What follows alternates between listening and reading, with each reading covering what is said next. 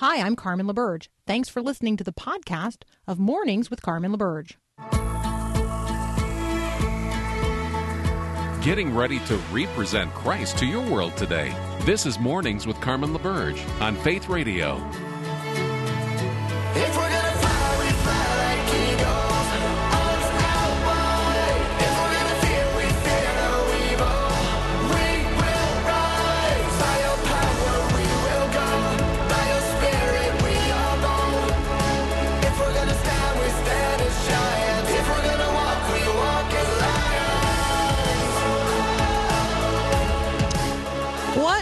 Bible say about giving or generosity? You might um, you might consider Malachi chapter three verses ten to twelve uh, in terms of testing God in terms of our giving. You might consider First John chapter three verses sixteen to eighteen, um, acknowledging that in the Spirit of Christ who laid down His life for us, we also ought to lay down our lives for one another. Material possessions being uh, some part of that. You might consider uh, Acts twenty verse thirty five showing generosity in uh, in everything, more blessed to give than to receive. You might consider the conversation that Jesus has uh, in Matthew chapter six. Lots of lots of stuff in Matthew six about giving. Uh, you might consider Paul's admonitions uh, related to reaping and or sowing and reaping. Second Corinthians chapter nine.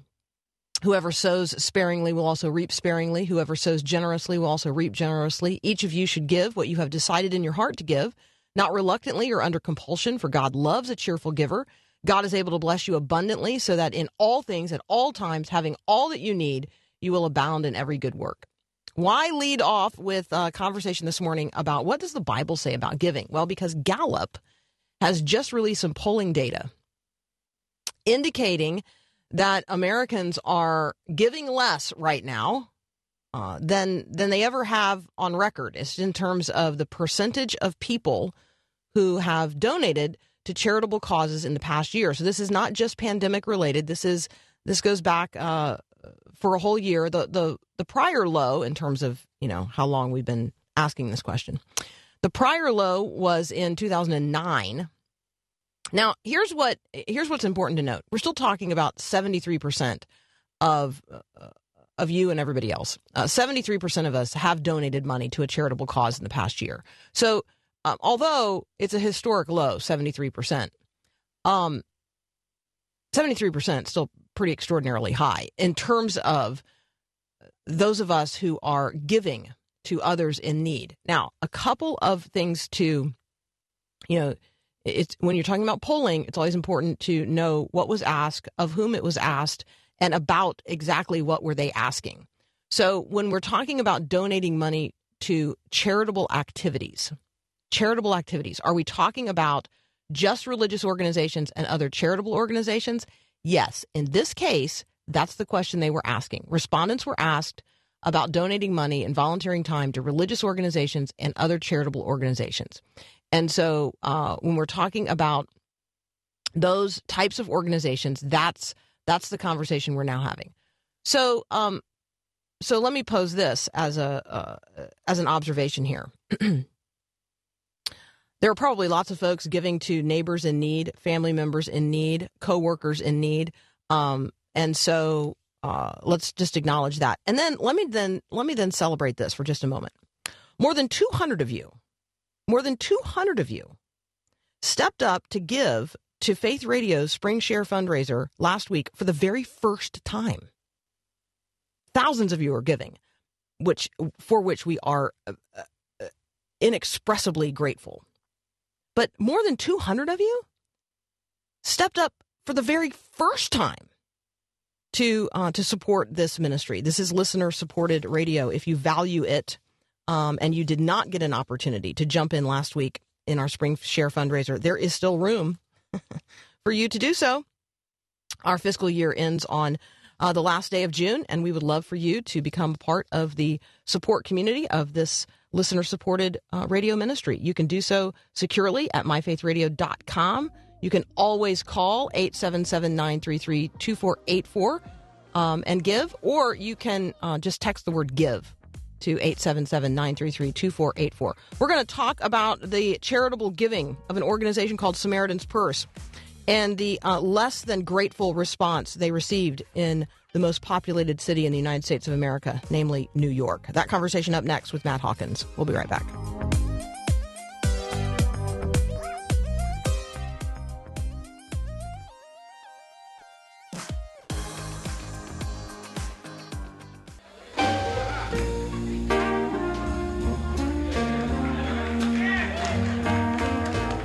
Matthew Hawkins is back. You can follow him on Twitter at MTHawk.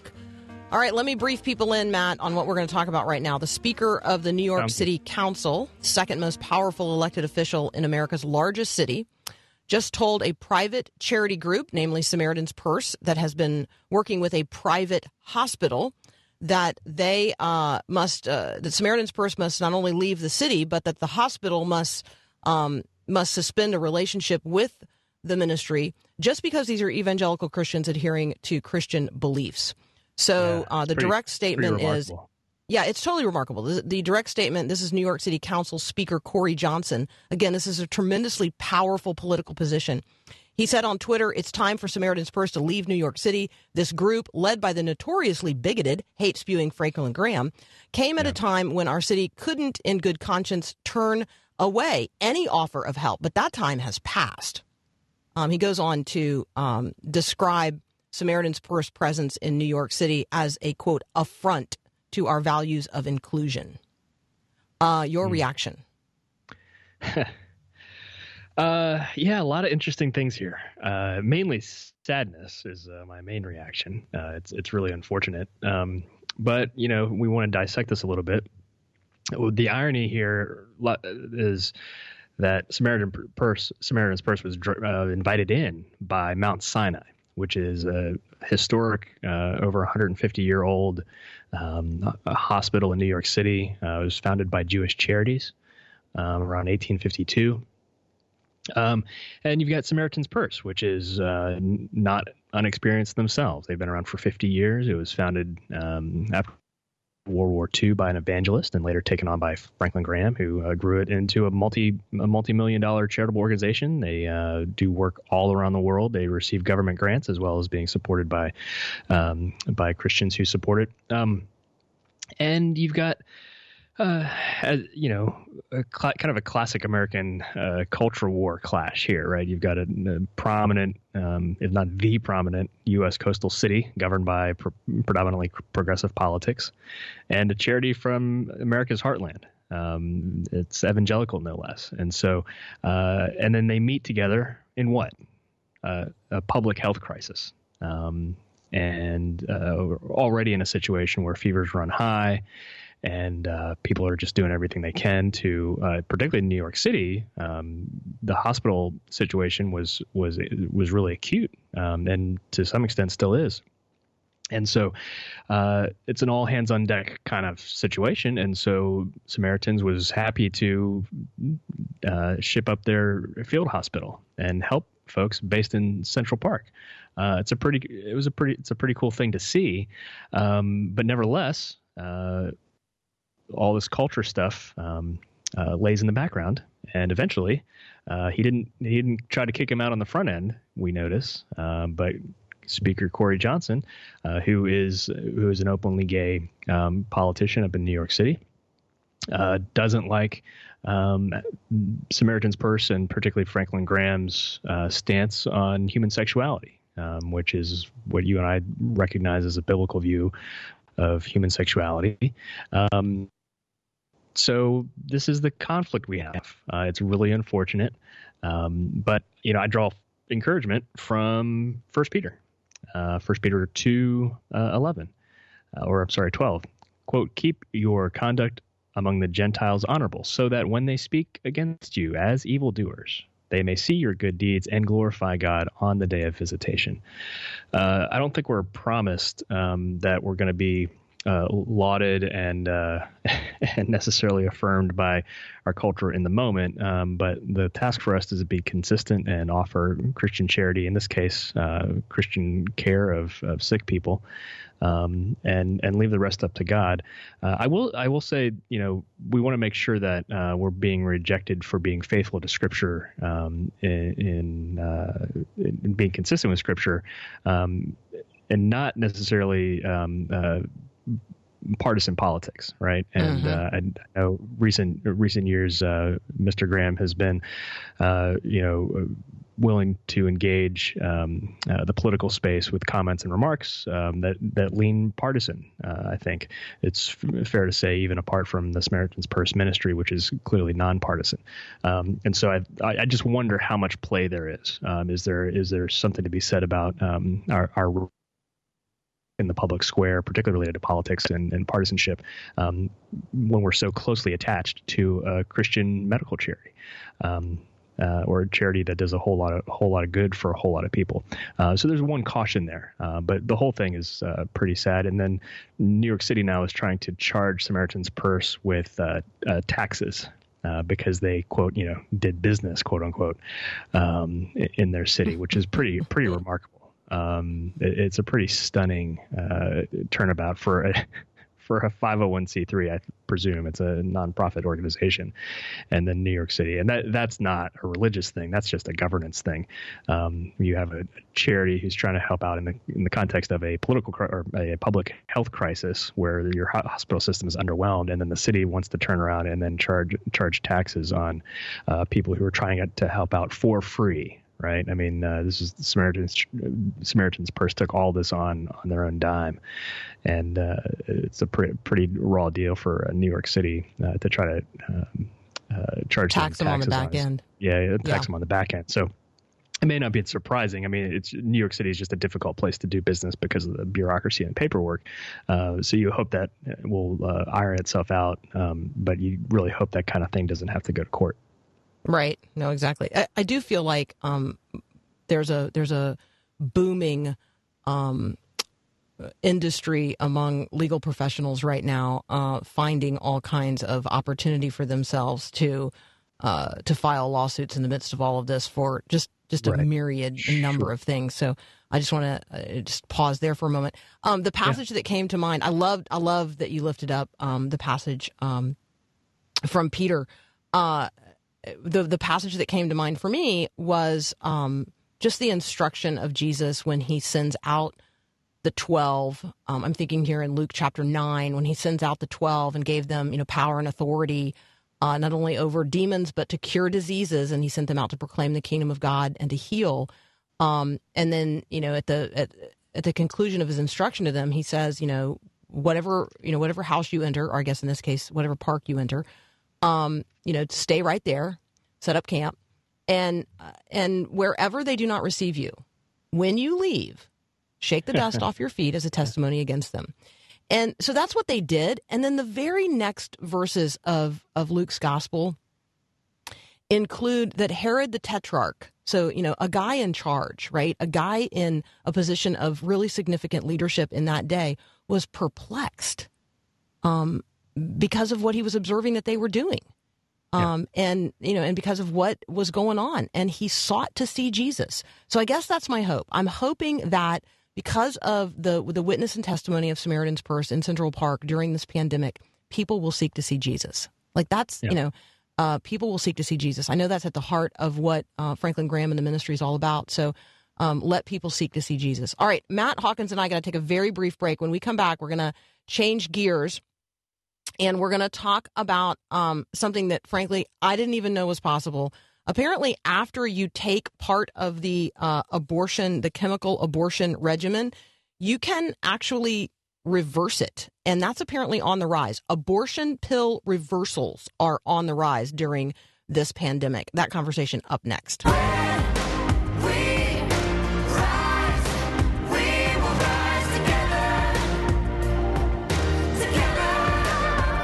All right, let me go ahead and confess that this next story I didn't even know was something that is possible. I'm talking with Matt Hawkins. You can find him on Twitter at MTHawk, MatthewTHawkins.com.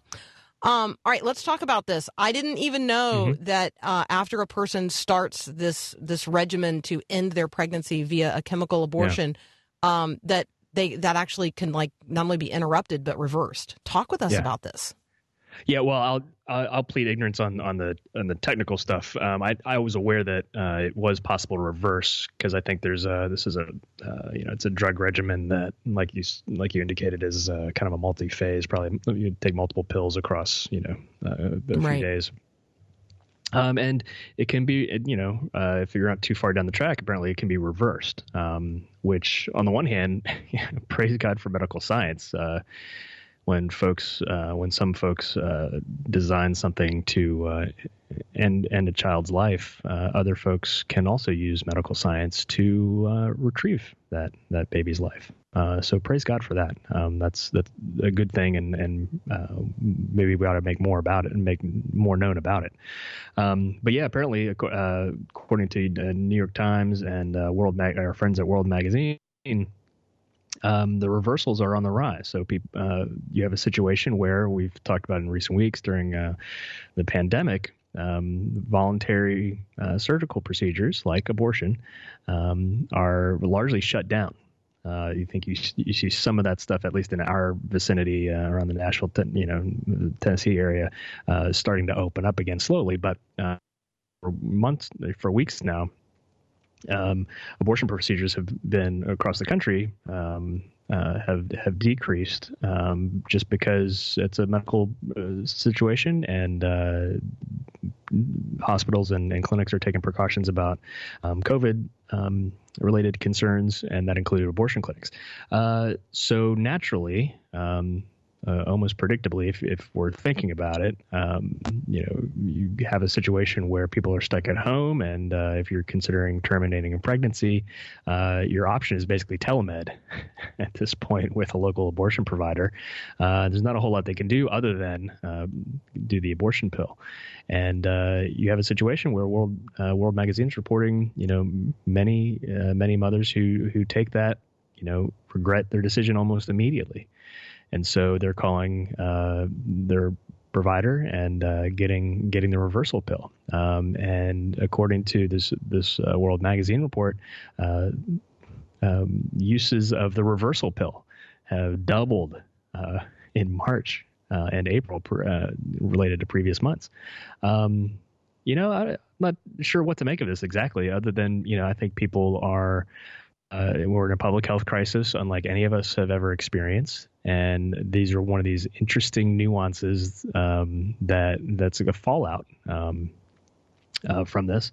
Uh, I think we need, ought to be praying for uh, mothers and families who are um, are you know in this kind of situation where they they feel like they they're having an unexpected pregnancy and feel like they need to do something about it uh, and, and terminate it and you know on top of the fact that they don't really have access to um, medical providers, uh, abortion or otherwise, um, in this crisis, they're also not um, getting a whole lot of emotional support um, from being around people who love and care for them.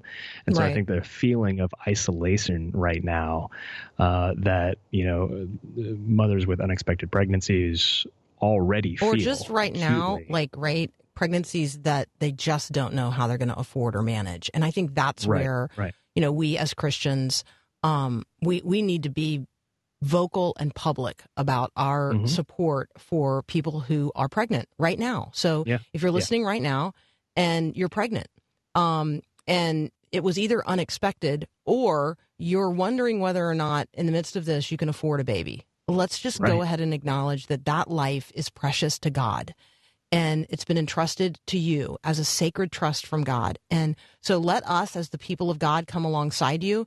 Um, if you need help and you need resources and you need to be connected with a pro life pregnancy center in your community, text me at 877 933 2484. Email me, Carmen at myfaithradio.com. Reach out to a pro life pregnancy center in your community. There is help. There are Christians ready to come alongside you right now, right where you live, to support you in the midst of this. Um, and we also recognize that there are women listening right now who have had abortions, and we have talked at length about the ministries available um, to you as well. And so, if you want connection with a with an abortion recovery uh, ministry, those are available as well. Again, all you have to do is communicate with me, and we'll um, and we'll get that information to you. So uh, Matt Hawkins uh, had to drop off, so um, want to say thank you to him. Um, and we got to move to a break anyway. So we are. What are we doing next? Greg Laurie. Greg Laurie. Knowing God. That's up next here on Mornings with Carmen.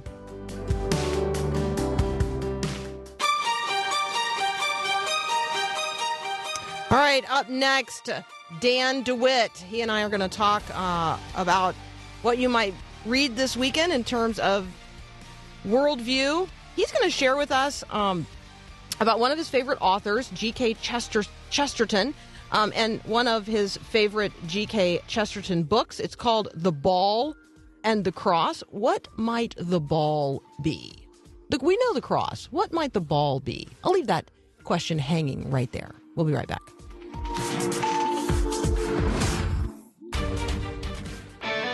What are your hobbies? What do you spend your Saturday afternoons doing? Now, one more question.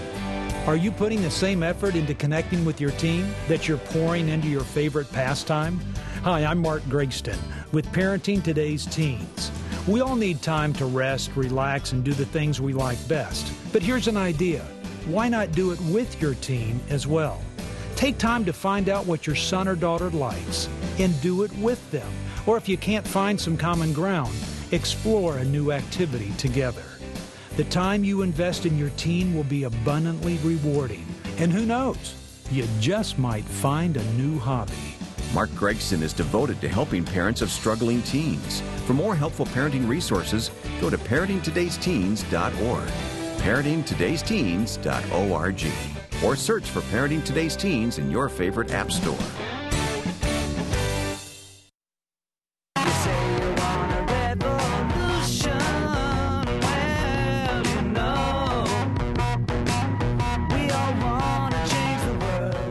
Right, joining me now, Dan DeWitt from theolatte.com.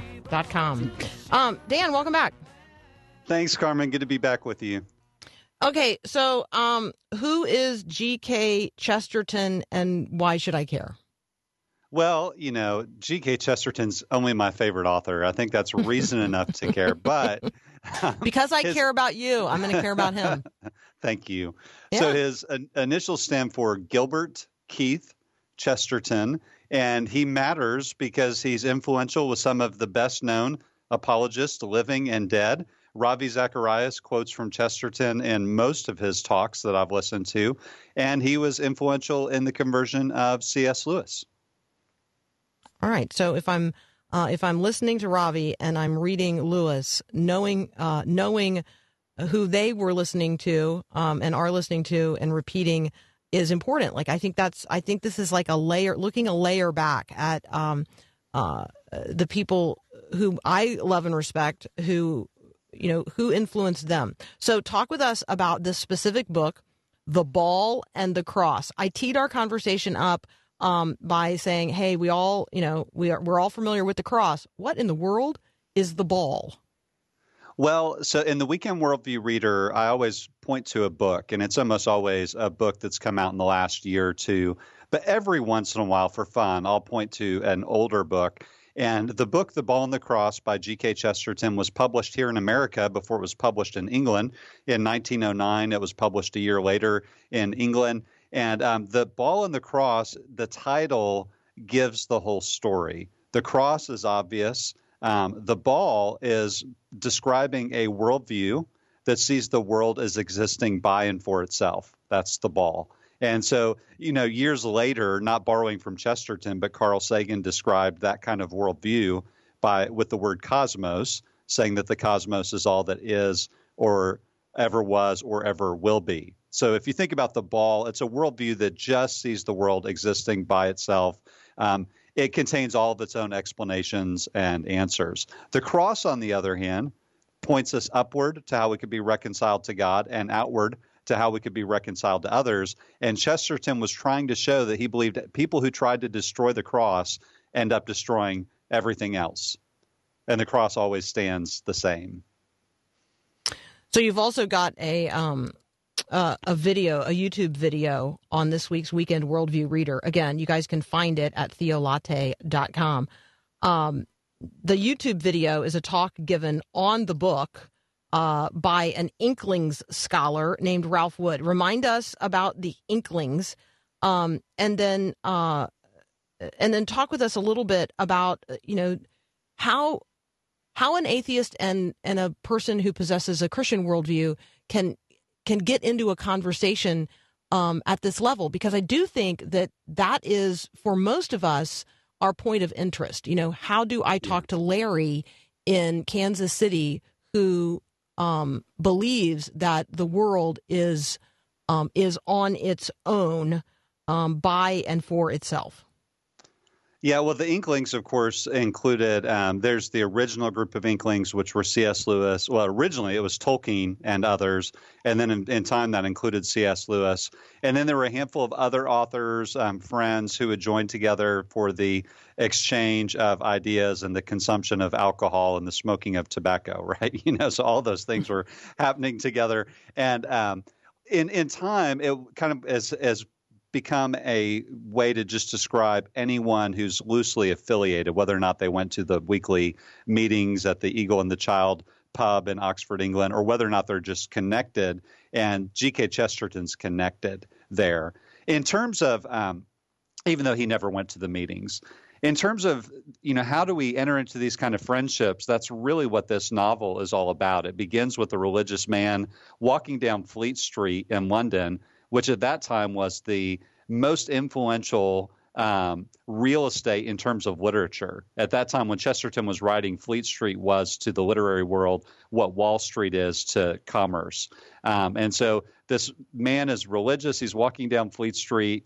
He happens upon an office of a paper called The Atheist. And he does what any thinking person would do he throws his walking stick through the picture window at the front of the office because he's angry reading the headlines that are blasphemous and jumps inside, demands to meet with the editor. They square off to have a duel, a good old fashioned duel, and are arrested.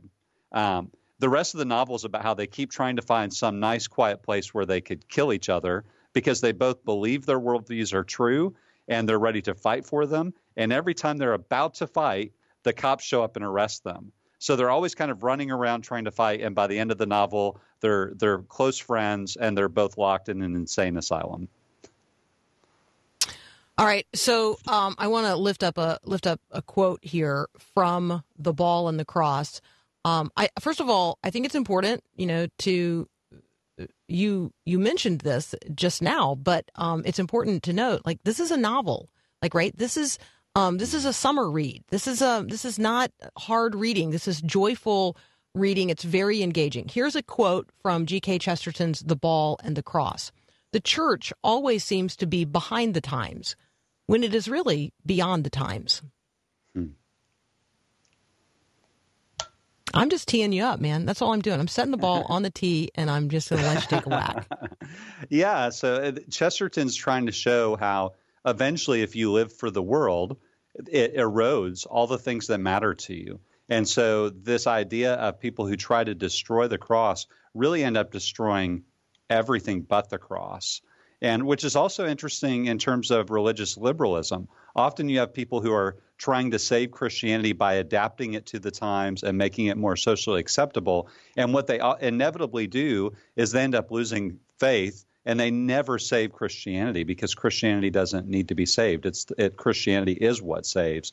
And so, in that quote, Chesterton's demonstrating that what will stand the test of time is the reality of a God who has revealed Himself. And so, when it comes to building friendships with people who hold very different worldviews, I think we should all be empathetic. Chesterton himself, before he became a Christian, became a nihilist. He accepted the philosophy that the world has no objective meaning or purpose. And it was in that despair that he experienced the hope of the cross. And so in this novel, it's demonstrating how two people with radically different worldviews can have meaningful conversations, even, um, even when they're diametrically opposed in terms of their ideas. Uh, I love. Um, I love that you've brought us a novel this week in the Weekend Worldview Reader. Um, I know that today um, there will be a person who does not possess a Christian worldview, um, or at least not distinctively so, delivering a virtual commencement address via Facebook that tens of millions of people are anticipated to um, to log onto. That would be Oprah Winfrey. She's going to give the national uh, college senior uh, commencement address today um, on Facebook, and tomorrow CNN is going to feature a webcast of a public teaching by the Dalai Lama.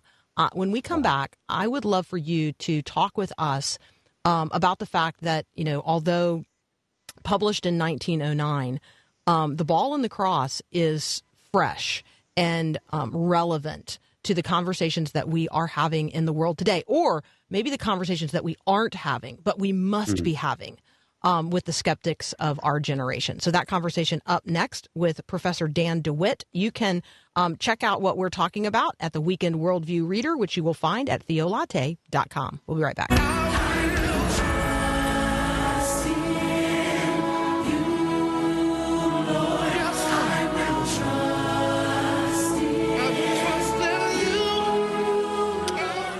In whom do you trust? Who do you trust to tell you the truth? Um, what is the truth? How do you know? All of those are relevant conversations for the days in which we live. People are trusting in all kinds of things today, Dan, and um, we want to at least redirect Christians to the kinds of talking points that each and every one of us might turn to in in conversations that God might set up for us, right? So we're talking about divine appointments. We're talking about how I enter into a conversation when God provides the opportunity with a person who um, really believes that the world is all there is, that this life is all there is, that there is nothing beyond the borders and boundaries. And so I look at the headlines of the day and I think, well, you know, we got these conversations about UFOs going on. We've got um, people like Oprah Winfrey and the Dalai Lama um, certainly being platformed um, by major media in terms of the worldview that they are offering. Um, Christians have a worldview as well. So let's just talk about um, some of the ways that you would encourage Christians to enter into conversations with skeptics. Well, know, Chesterton once said something to the effect of the Christian is expected to praise every creed except for his own. And how true is that today? That we could celebrate every worldview except for the Christian faith. And I think sometimes Christians are reluctant to step into that space and share the message of Jesus because they feel like it's narrow minded. And we have to be reminded that, first of all, um, as someone who believes that there's something more than the world, that's actually the majority opinion. So it's not narrow minded to say that there's something more than nature. It's actually the minority opinion, the atheistic worldview. I don't say that to trivialize it or in any way to make fun of it, but it's not narrow minded to say that you, you, you think that all people who believe there's something more than nature, that you agree with them. Um, furthermore, Christianity is actually the world's largest religion. So to step in and say, I believe Jesus is the way we can have forgiveness is not narrow minded in that sense. And so what we have to do, though, I would I would still want to preface all that because that could lead towards kind of an arrogance. Where, you know, we're a part of the biggest religion, atheists are the minority, and and say, begin with empathy and recognize that it's difficult to believe what you cannot see. And Jesus even spoke to that with Thomas and the disciples. Blessed are those who have not seen and yet believe. And so empathize, listen, and then be willing to share in love what you believe to be true. And that's that God exists and he's revealed himself in history in the person of Jesus Christ. All right, Dan, I'm um, I'm marking this this quote by Chesterton because I I think that that is so relevant for today. Um, I think that one of the things that I'm mindful of is that the cross and the message of the cross, the cosm, the gospel cosmology, right, the redemptive cosmology, does not change, and so um, the statements of a Christian in 1909 in a novel are relevant today because this is the truth. It's it's true. It's true truth. Talk with us about the truth today, and um, and even just surfacing that word or that language with a person who has abandoned the truth um, in favor of everyone imagining a reality for themselves. Yeah, it's such a, a, a wonderful, precious reality. The cross still stands. Everything may be crumbling around it, but the cross still stands and will always stand. Uh, one of the lines in Chesterton's novel that I just love at the beginning, he says there there are two ways of getting home, and one of them is to stay there. The other is to go around the entire world until you come back to the same place.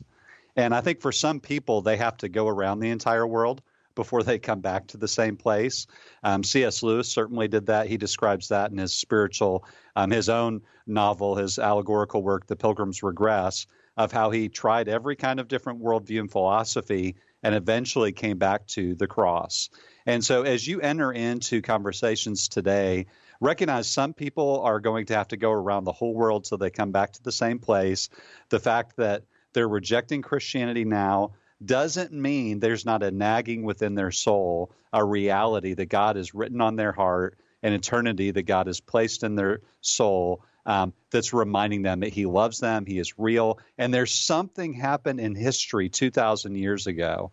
It seems like God really left footprints in Palestine. Something happened. It's revolutionized the world, and that it's a cross, um, as Chesterton noted, that no matter how much men may try, they can't tear it down. And so stand for this truth, but speak the truth in love. We don't need jerks for Jesus. We don't need people who are unnecessarily edgy or controversial. Um, listen, love, and speak the truth.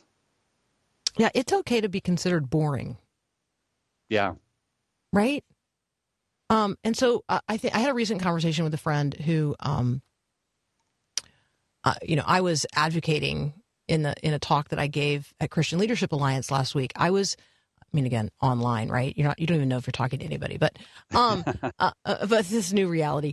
Um, but but I was advocating that you know Christians go be shiny, like that you need to be the person that um that fills a room with light. Like you, you are, there is a responsibility for the Christian to um, to draw people's attention, um, and and yet I certainly do not mean that um, in the same way that Lady Gaga draws attention to herself when she enters a room, right? So there's a there's a go be shine, and that's not a criticism of her. That's just an observation that she enters a room in a far different way than I do. Okay, so um, what does it you know what does it look like to be a person of light in a world that is often dark.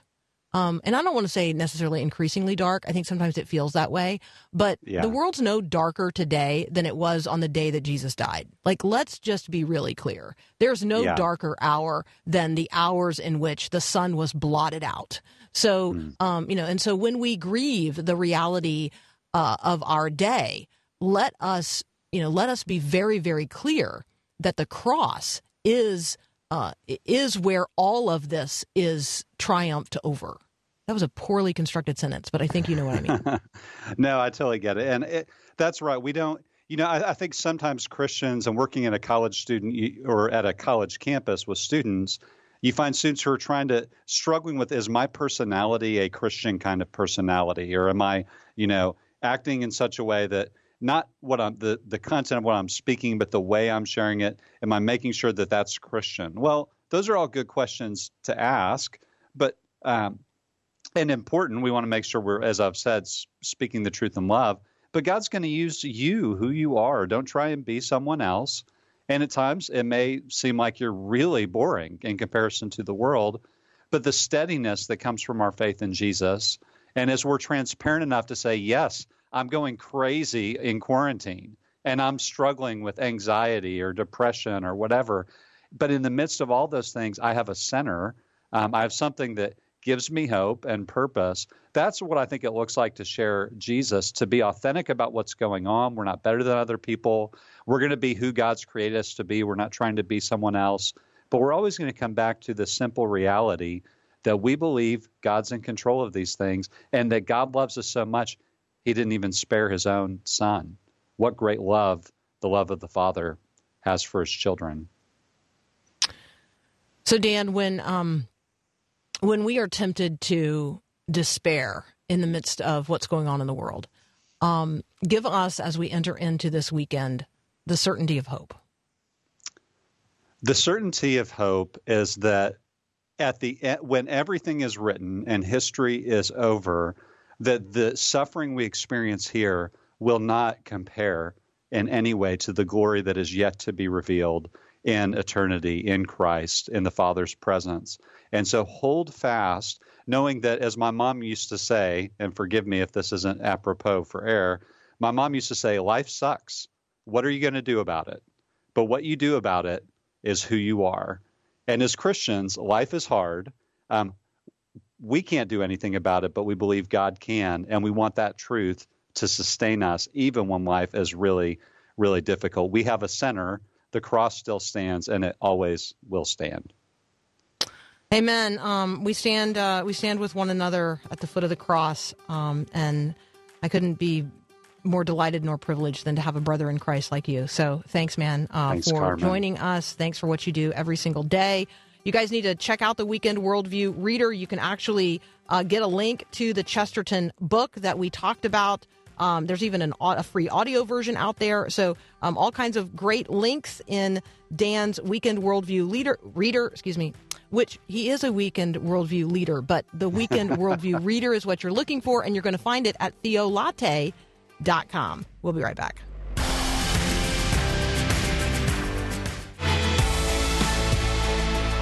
All right, for those of you uh, who are online and scrolling Twitter this morning, you already know there was a powerful earthquake uh, in western Nevada um, today. Let us be praying for uh, for folks there. The only good news is it's a particularly remote part of our country. We got another hour up next of Mornings with Carmen. We'll be right back. Thanks for listening to this podcast of Mornings with Carmen LaBerge from Faith Radio. If you haven't, you can subscribe to automatically receive the podcast through iTunes or the Google Play Music app. That way, you never miss an episode. It's also available anytime at myfaithradio.com.